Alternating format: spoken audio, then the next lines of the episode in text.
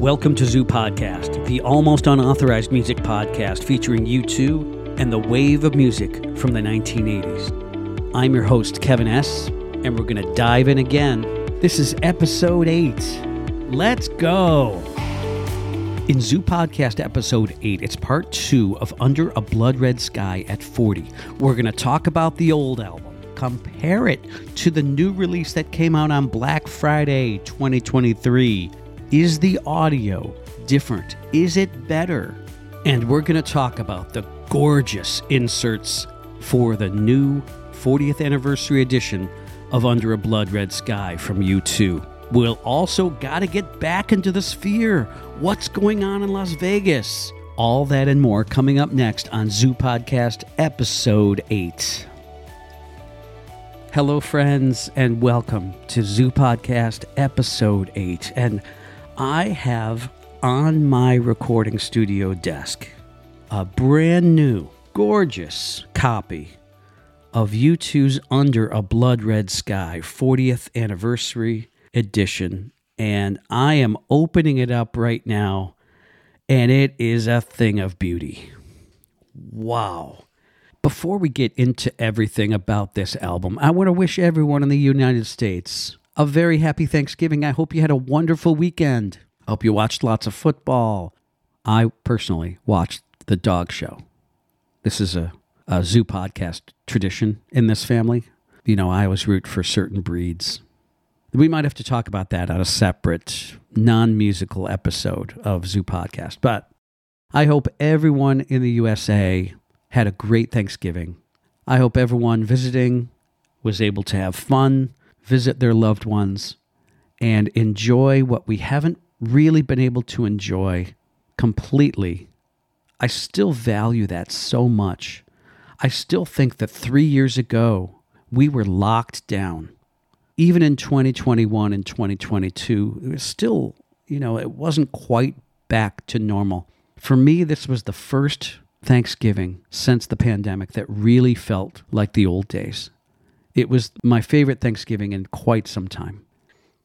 It's really a wonderful thing that we can be thankful for those people in our life. The tangible things like this album that I'm about to review for you.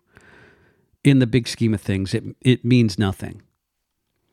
We're very fortunate that we can be thankful for things like having a band like U2 in our lives, having other bands like Depeche Mode and New Order in our lives, and Duran Duran in our lives, and um, so many others from the 80s and the 90s that still are out there playing. So I'm thankful for that. And I'm thankful for all of you for listening in. So let's get to this album. I'm going to scan this over right now and try to describe to you what I'm looking at here and what the differences might be. Well, there's there's an obvious cosmetic difference right on the front cover. We have the traditional silhouette of our guy Bono holding the flag, the white flag. But instead of a a kind of a grayish silver logo that says U2 live under a blood red sky in quotes, there was some genius person who changed it to black. U2 is in black instead of silver, and Under a Blood Red Sky is in black instead of silver. And the word live, which appears after U2, is just in white with no silver, you know, background attempting to highlight it. This is a vast improvement, guys. I love this. First of all, it matches the theme of the silhouette. It's almost like U2 under a blood red sky is also silhouetted.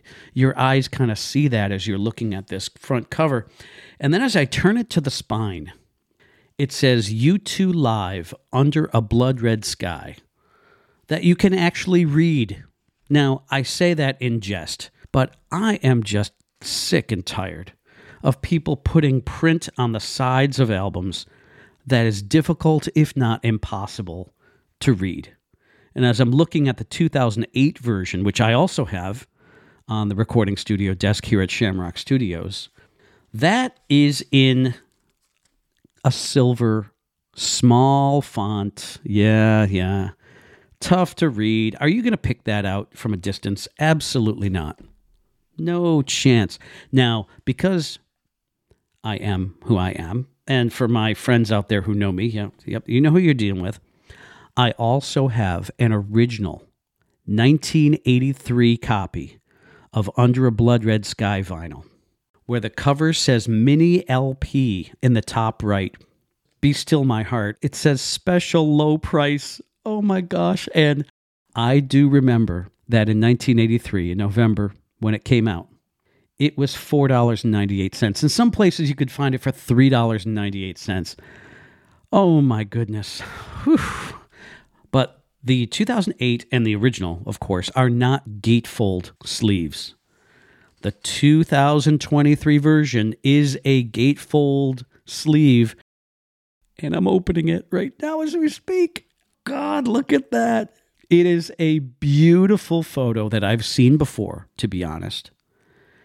This is a photo as if you were sitting, or in this case, standing, during U2's set at Red Rocks, almost to the top of the general admission area in Red Rocks. For those that have been to Red Rocks, it is one of the most amazing experiences that I have ever had. But my dream of going there began with Under a Blood Red Sky's release in November of 1983. This photograph, where you can see it artistically a little bit fuzzy, but you can see the uh, geological formation of the rocks behind the stage.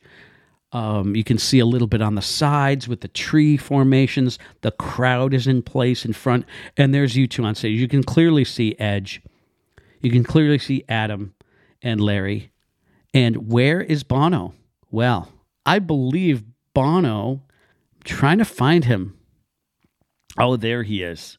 He's over on the left hand side of the stage. And again, be still my heart. I see this white flag or a couple of white flags right behind Edge's area and then Edge's uh, spot where they used to have the keyboard. The songs in the set from the war tour that required piano were I Fall Down, October, and New Year's Day. And ironically, they were one, two, three right in a row. So this is beautiful, friends. Now, in the in the left-hand side sleeve, there are a couple of items opening this up. Right? This is so exciting. So anyway, the, the, the gatefold photograph I've seen before. It was in the 2008 release in the booklet. And it was right in the middle of the booklet, so you could see it a uh, spread over two pages. Okay, so the inserts on the left-hand side of uh, you know the gatefold uh, opening is um, kind of an informational one-page, 12 by 12 I don't can't call this paper. This is like a high quality printing paper, and it gives the track listing. It gives the original credits from 1983, and then gives the 2023 edition credits. We're going to talk about this right now. Remastering directed by The Edge. Photography by Greg Wigler and Anton Corbijn. And next to Anton Corbijn's name, it says Lyric Insert. Creative director Gavin Friday Art direction and design, Shaughn McGrath. Management, Principle management, Dublin, Nadine King, Kelly McNamara. On the other side are the lyrics for the eight songs on the album. There's also a poster which on it's dual sided. So on one side of the poster it has a expanded image of the front cover. And on the other side is a black and white photograph of the band on stage at Red Rocks. Beautiful. Beautiful. I love the black and white photo, guys. I'm very fond of that. Now, on the other side of the right hand side, if you will, of the gatefold sleeve has another opening where the record is located. The record is housed in a sleeve when you pull it out that has photographs on it. The first two that I'm seeing is of Bono and The Edge in action, so to speak. Oh, just beautiful. Love these men. On the other side, as I'm flipping this over, oh my goodness, Adam with his curly hair playing his bass. Oh, Lord. Now, for the ladies out there that like Larry, quite a bit. Hmm. And I know of quite a few of these. I'm friends with with some Larry people. Um, I need you to brace yourselves because there is a, a photograph of Larry sitting behind the drum kit. And, uh, well, he is uh, smiling and the dimples are showing. Yep.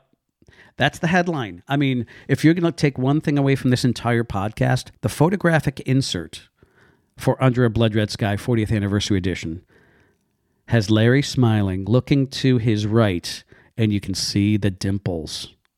Oh, Lord. oh, okay. Let's just let's just let that wash over us. Okay. yeah, I'm thinking of a few people that I know are having a moment right now, and um, you know who you are. So I have just I have just um, pulled the vinyl out of the sleeve. Got a few dust specks on it. This is the most gorgeous red vinyl that I've ever seen in my life. The label is red and it has the logo U2 under a blood red sky in black. So this is all I would describe it as very readable. The contrast is really well done. And then there is a number at the bottom of this. Hmm. Very interesting. I don't know what that number means. So it appears right below the track listing. And as I look at side one, it says Gloria, 11 o'clock Tick Tock, I will follow in Party Girl, and then the number 5817464. Whatever that means. I don't know what it means. I'm going to have to phone a friend. That's, that's what I'm going to do. I'm going to phone a friend and see if they know um, the same number appears on the other side below the four tracks from side two. Okay, guys, I know you've been waiting for this because this is how we roll here at Zoo Podcast. If someone deserves some crap, we're going to give it to them. And here it comes the back cover of this new vinyl is completely bullshit. All it shows is the track listing. What's Gone is the perfect back cover of Under a Blood Red Sky, used on the vinyl in the 80s, but also used on the vinyl release from 2008. Why mess with it? And that are those beautiful fuzzy photos. One taken from the helicopter where you can see the flames around the stage. You can see the rock in the mist there at Red Rocks Amphitheater. And there's pictures of the Edge, Bono, Larry, and Adam in action, along with the track listing and the credits on the back. Oh boy, this is a serious minus of all the good things that they did internally on the gatefold and on the front cover. This is such a serious, negligent omission that I'm going to say it takes out everything good that they did. I loved that back cover. It captured my imagination. And I don't think whatever they publicly say could ever make me believe that they had a legitimate reason for doing it. That is a serious minus, and it's going to affect this rating for the entire vinyl physical copy. I do not like that man, I, I am gritting my teeth right now. I'm actually mad because those photographs, boy, they mean the world to me. I mean, looking at them in the 80s, I just thought, oh my gosh, look at that mystical, magical place, Red Rocks, Colorado. Wow. I have a great expression for things like this. It doesn't take Einstein to know that you don't mess with perfection when you have it. And that back cover was perfection. Somebody internally decided to mess with it. They get an official Zoo Podcast thumbs down. I would really recommend to you all listening out there instead of going out and buying this vinyl, I'd get the digital version because they clearly weren't thinking of us in the art on that back cover. For other things, yes, but on the back cover, no. And to have such an iconic photograph from Red Rocks taken out, it brings the artistic team into the crosshairs of suspicion. There's no legitimate reason why. So take it for what you will, friends. They did a good job with the front cover with the gatefold, but the back cover is a thumbs down. The conclusion here from Zoo Podcast the cosmetic improvements for the front cover, the gatefold photograph inside, the poster, the insert, and the pictures on the sleeve that covers the vinyl 10 out of 10. The Zoo Podcast rating for the back cover is 0 out of 10. I hope they're listening.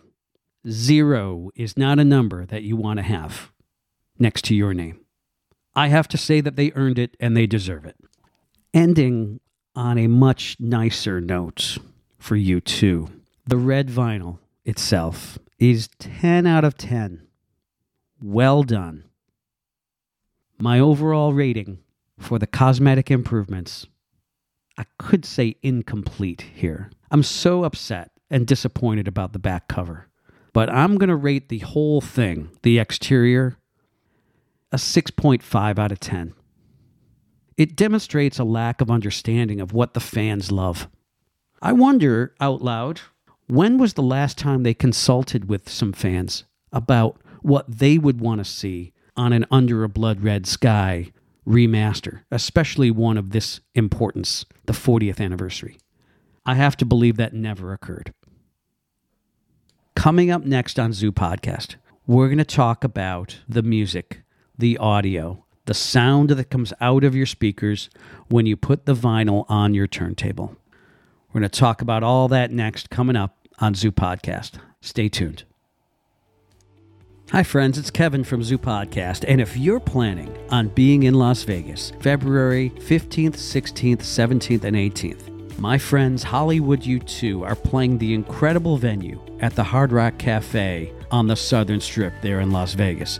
Don't miss them. It is an off night for U2, so there's no other concert going on except for Hollywood U2 at Hard Rock. February the 16th, third floor at Hard Rock Cafe, and arrive early because Hard Rock is an amazing venue that has tremendous food and friendly hospitality. I really liked it there when I went, and the show from Hollywood U2 was absolutely incredible. Again, that's Hollywood U2, February 16th at Hard Rock, Las Vegas. Welcome back to Zoo Podcast. We're going to talk now about the music and the audio mix. What all of us can take away from this new audio. Now, I've listened to it five or six times since it came out. I've listened to the record multiple times. I've listened to the digital audio multiple times. I've also compared each track on the new digital audio to the 2008 digital audio, which Spotify still has up on their site. So if you want to compare the new to the old, that's a great way to do it. Let's take a step back even further from 2008. The 1983 audio was produced for a record. They put it on cassette too. You weren't really playing it right next to anything. For example, you weren't really doing it at a mixtape type of situation. Back in 1983, they had no idea that a device like an iPod or an iPhone would be going on. So that was fine and it's spectacular. The I have the original 1983 record and it's wonderful. In 2008, we have to remember what was going on with remixes and remastered audio because of what the industry thought was best. And they thought it was best to produce music in a compressed format. And what they did was they lost that high fidelity. They just compressed it and it became louder for people who were listening to music on earbuds. Yep, it was that serious. In this new remaster in 2023, I will paint in broad strokes and say that that has been rectified. The music doesn't sound airy, it sounds focused. It sounds very precise. The drums and the bass. Oh my goodness. You can hear Larry's bass drum in the original recording and in the 2008 version. In the 2023 version, I feel Larry's bass drum. I feel it. I'm playing it pretty loud, to be honest, but I still feel it. The snare sounds like a real snare drum. This is going to be a bit of a critique here, but on the 1983 version, and honestly, the 19 uh, excuse me, the 2008 version is just louder. It's really thin. It doesn't have substance. It doesn't have that snap. Now, anyone who's out there, like my friend Steve, who plays with Hollywood U2, that knows the snap of a snare drum, that is what you want on the recording. Mission accomplished. That is what I'm hearing when I'm listening to this remaster. And just reminded myself to tell you none of us have the same ears. We're all different. So we're going to hear this differently. But what I'm hearing is wonderful drums, wonderful bass. Oh my gosh. The bass sounds fabulous. Finally, it took 40 years to get Adam Clayton's bass sounding the way I wanted it to. I'm so happy about this. The Edge's part on guitar is still there, but it's mixed properly now, whereas before it probably wasn't. it probably featured him a little too much instead of having the four band members equally in the mix. That's what I'm really hearing here. I am loving this. There's a couple of interesting parts of the album because friends, I've I've listened to this album throughout my life for 40 years now. So hearing it and knowing what I'm looking for, it all just springs out of this new remaster everything seems fresh and deliciously focused on being a band, being together. Maybe they looked at if the timing was off a little bit. Hmm, you know, they have artistic license to fix things like that. The vocals on Gloria, first of all, we've just got to say that Gloria is flawless perfection. The audio is stunning on the original 1983 version, I used to think when Larry came in at the beginning that I I ha- I almost felt like turning it up because I couldn't quite hear it well enough. Not anymore. Couldn't be happier. Bono's voice, that recording at Red Rocks in Colorado, is one of the most magical recordings you could have ever dreamed of. Moving on to 11 o'clock Tick Tock, I hear the guitar better uh, this time, again, what I mentioned for the earlier uh, comment on the drums and bass follow through, it's more focused. It seems like whether there's less echo or less reverb, whatever effect you want to apply to that, what you're hearing might be an echo or a lightness or someone's interpretation back in the 80s to make it feel like a live concert. Well, you know, to each his own. If you're going to stand up in today's world of high fidelity audio, you need to have everything in there. And I think the Edge in this remaster shows everything that he's learned over the years. That is really what is showcased here. Think about those hours that he spends, the countless hours that Edge spends in the studio looking at the music. You know, and part of it is because he cares about the music, but part of it is because he cares about us. He truly does. He cares about what we are hearing. That's a really special guy, I gotta say. He has said publicly that it's a privilege to play for this audience every single night. No wonder I'm a fan of his. It's a privilege to be a fan of a musician like The Edge, who cares so much and I'll extrapolate that out for Larry, Adam, and Bono. But the Edge is the person, weeks on end, countless hours doing this. Time where he could be off doing things, he's doing that instead. Huge kudos to the Edge for this remaster. I'm very, very happy with it. Couple of tracks that I want to mention. The drums again are very noticeable at the beginning of Sunday Bloody Sunday.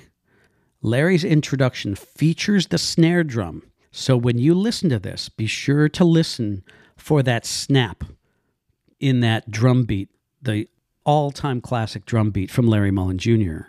But don't stop there, because when Bono starts the vocal and Larry's hitting the kick drum and he's keeping rhythm with the hi hat, you know, with the sticks,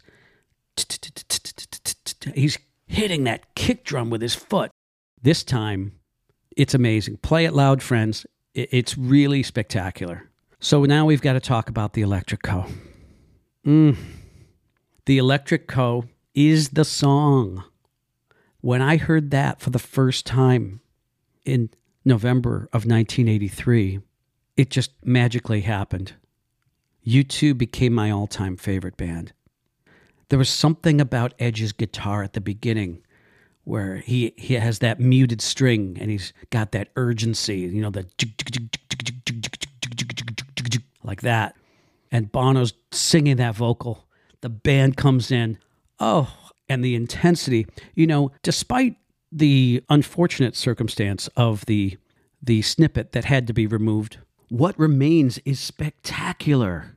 Oh boy, we're going to have to talk about this. Everyone, refill your coffee, your tea, or whatever you're drinking right now. Yay, beer, wine. We've got to face this head on.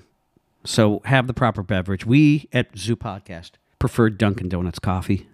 It's our unofficial sponsor. So let's just cover this real quick. On the on the whoops, my coffee. Oh, don't spill that precious fluid. No. Oh no no no. Thank you Dunkin' Donuts Whew, boy, that was close a close call here at Zoo Podcast. We don't want to be spilling coffee here at Shamrock Studios. No, no, no, no. Lots of expensive equipment here. Adam T, my tech consultant, would freak out if he knew there was a coffee spill. Whew, man, we've got to talk about the 1983 version of Electric Co because it included this magical interlude of the Edge had his guitar feeding back a little bit and he was hitting it with his fist to try to get it to feed back more. And he could control that. It was really pretty cool how he is able to manage that. One of the very interesting things for me is that Edge used a different guitar in Germany, and the Germany version is the one that appears on the official release of the Under a Blood Red Sky audio he used a different guitar as opposed to the Red Rocks concert. I can hear the difference. I mean, it is clearly different. So, the two guitars in question at Red Rocks during Electric Co., the Edge used his black Stratocaster with the maple neck. Mm. And in Germany at Rockpalast, he used the Gibson Explorer. I could talk for hours about the Gibson Explorer he had a 1976 edition of the Gibson Explorer, which some of you out there, I'm sure, are aware of. The 1976 version of this beautiful musical instrument, Gibson made it a little bit different. They sound effing amazing. Let's just put that out there. now, just to get rid of all the people out there that subscribe to conspiracy theories that maybe something happened to the Explorer at Red Rocks that he couldn't use it. No, no. The Edge was using the Fender Stratocaster for Electric Co. up to a certain point in the tour. There's videos out there of him using the Fender Stratocaster at the US Festival, which was in late May 1983. And of course, there is a video of Red Rocks where he uses the Fender Stratocaster during the Electric Co. So, where he changed it, I don't know. But I do know this he used the Gibson Explorer in Germany. Let's go back to this interlude that I've been talking about. Bono did two snippets that were all time classics, both of which are from Broadway musicals. The first could be one of the most famous Broadway songs of all time from West Side Story, America. and he sang a little bit of the lyric, but mostly it was the melody. And then he did a snippet from Send in the Clowns. Both of these all time classic Broadway songs were written by Stephen Sondheim. Now, having other people's lyrics appear in music as a snippet or recording the song itself is not something new in 1983. As a matter of fact, Frank Sinatra had re recorded Send in the Clowns in 1973. When you do something like that, all you have to do is get your copyright lawyer involved and clear it. There's an expression called clear it, but what you're doing is you're you're getting formal permission to use that person's art in your art. Okay, and what that formally does, it says, okay, uh, the person who wrote the song says, "Okay, I I approve this. You can you can use my song on your recording." And usually it's a formality. I would describe it as uh, kind of a routine thing, uh, as routine as signing your name on a check. The tragic thing here is that that wasn't done. And the timeline here, there was certainly enough time to do it between the close of the war tour in August and the release of this album in November. But I have to imagine that things are moving quickly. So the the lesson for U2 here in my personal opinion is that they needed to take a good hard look at their organization and say, "Hey, we need to slow down here. This cannot happen again." The ruling was a financial penalty, but the more painful ruling was that they had to remove that snippet and that it could never be used in any subsequent version of Under a Blood Red Sky. And that is why, to this day, we do not have it in all of these subsequent versions. Now, before the ruling happened, a bunch of these albums got out there. I had one. That's the version that I bought in 1983. it was a tragic casualty of my mom and my aunt's famous garage sale where my mother came up to me and said, Kevin, guess what? I got rid of all those musty old albums in the basement. No, no, please no. I knew what was in there. I knew Under a Blood Sky was in there, gone. There was something much more valuable than that, though. There was a Bruce Springsteen vinyl bootleg from the Darkness on the Edge of Town tour. Oh my gosh. I treasured that. It was, I think there were six vinyls in that bootleg because the concert was three and a half hours long, right? That's that's Bruce on the Darkness tour. so anyway, all those albums are gone. Fortunately, I had a bunch of albums with me, including my original Joshua Tree album and quite a few others, like Hotel California and the Beatles' Red album I had on vinyl, a bunch of others. I'm not angry at my mom. How can you be angry at the person who did everything for you? So thanks, mom, for everything you did. I laughed about it with her until the very end when she passed in 2017. She loved Bono. She thought he was adorable. As a matter of fact, this is a the sidebar of all sidebars. Now I'm thinking about my mom. And it's the holidays, so this is bound to happen. It's been almost seven years since she passed away. And in 1983, she gave me the War album on Christmas. And I opened it up and I'm listening to it at the in the kitchen. And I, I just know she's standing right behind me she's looking at the photo of the four of them standing in the snow and she says, Kevin, who's that? And she didn't have to point. I knew who, exactly who she was talking about. And I said, Oh, mom, that's Bono. He's the singer. And there was a pause. Like, uh oh. She's going to say something. And then my mother blurts out, I like him clean shaven like that. Wow. Mom, sheesh. So, my takeaway here we are 40 years later from that event happening this Christmas. And Bono had a way of the way that he stood, the way that he looked to communicate. He he's able to communicate that he's a good person, that he's someone that you want to follow, that he's going to lead you someplace good. Mm, I think we all feel that about Bono and about U2. I know I do. I've always felt that. Uh, thank you for going on that little journey with me back 40 years ago. It was really worthwhile. I have tears in my eyes right now. Whew, boy. It's all good, friends. So the Electric-Co, I have subsequently found an album that has the snippets still in. I have that right in my record collection today. Oh boy, it's spectacular. I'm just glad I have it to treasure and listen to every year on November the 22nd. The other song that's worth mentioning, now there's a couple of them more. I got to talk more about. Sometimes I call it side B, but on the album they listed as side 2. New Year's Day in this remaster is better than it's ever been. And here's the reason why. Adam's bass, oh boy. This is one of the things that drew me into this band in the first place was Adam's bass. In the 80s, I had these huge speakers that had a, a tweeter, a mid-range, and a subwoofer.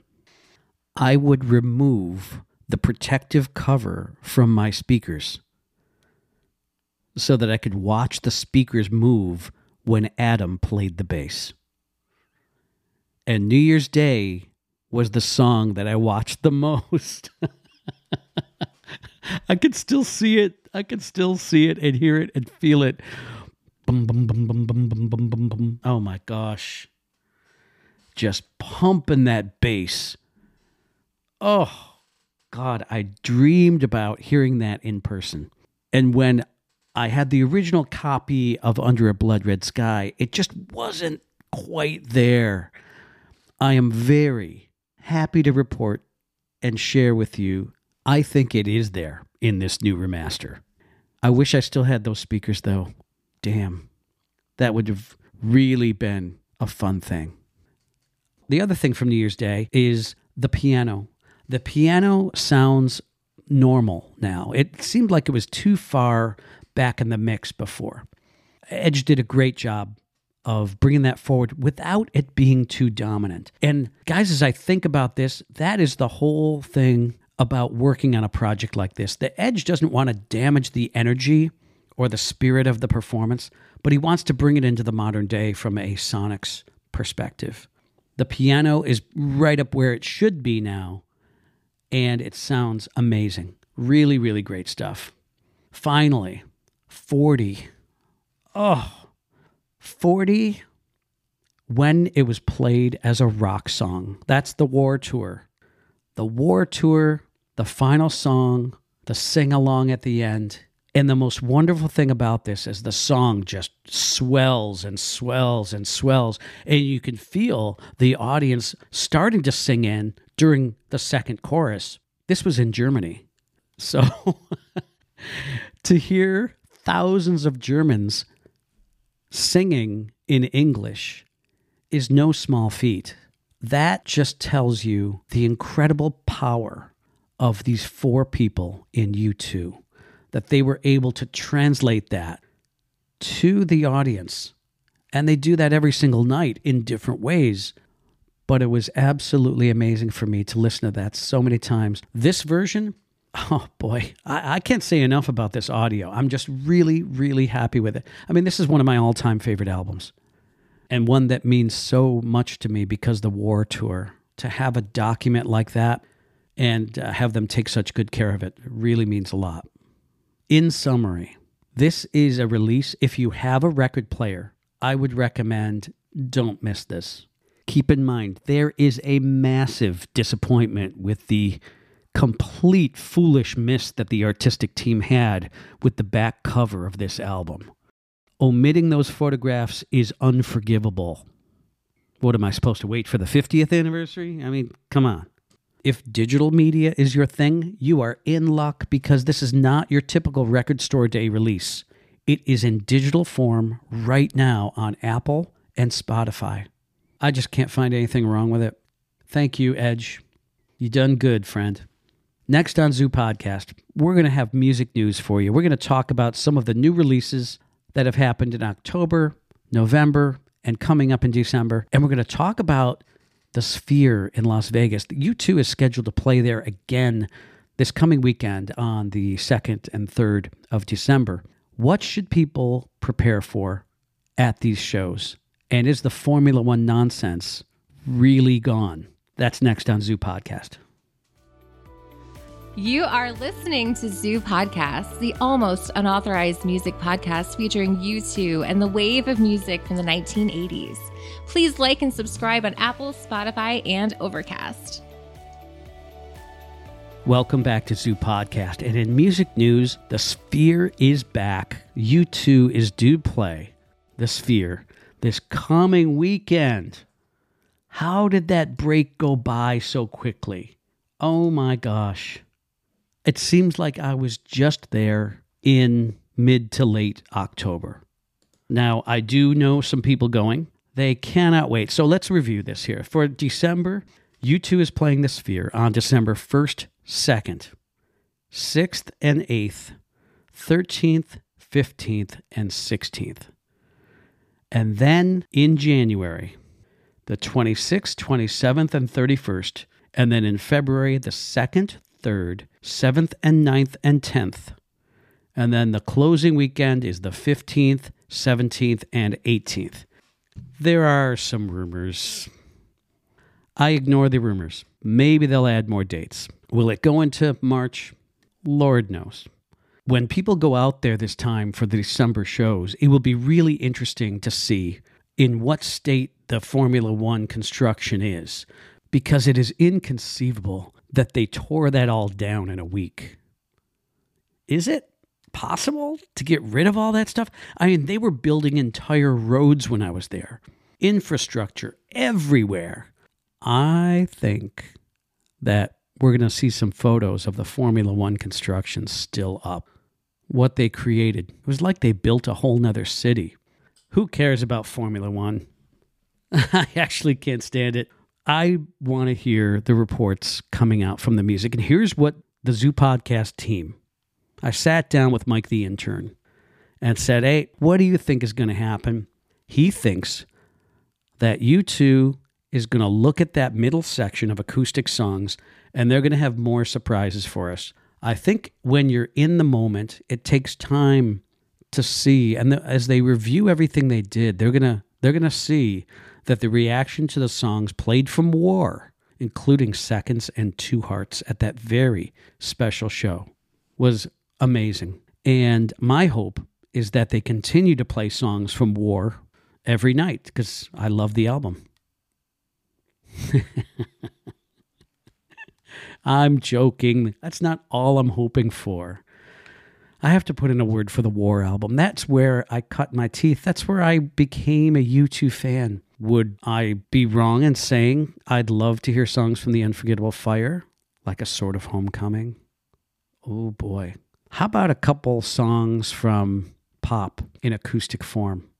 Wouldn't that be something? And then you could even go back and do songs like Out of Control.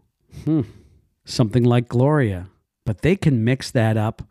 And now that they have this confidence, they've had a little bit of time now you know what they do when there's a break. They work on stuff, they just don't talk about it.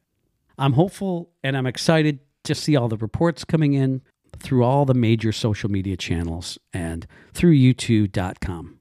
Now, in other music news, we've got to talk about these two releases because I was I was talking about in previous episodes the releases from Duran Duran and from New Order, and they are spectacular. The Duran Duran album Danse Macabre is one of the best from recent memory for them. Um, now, I know that at least a couple of Duranies listen to Zoo Podcast. So, first of all, thank you. I love Duran Duran. It's great to have you listening, but I need your help because I personally think that Danse Macabre is my favorite album that they've put out since All You Need Is Now. Which All You Need Is Now was just amazing. So is Danse Macabre. I love the album. So I want to hear back from you, Duranies out there. Please let me know what your thoughts are. The price of these albums, you really got to watch yourself, guys. Uh, more than ever, it's difficult to stay emotionally unattached enough to not fall into the trap of overpaying for a physical version of whatever album you're interested in. I almost fell into that trap, letting my emotions get the better of me because I love New Order.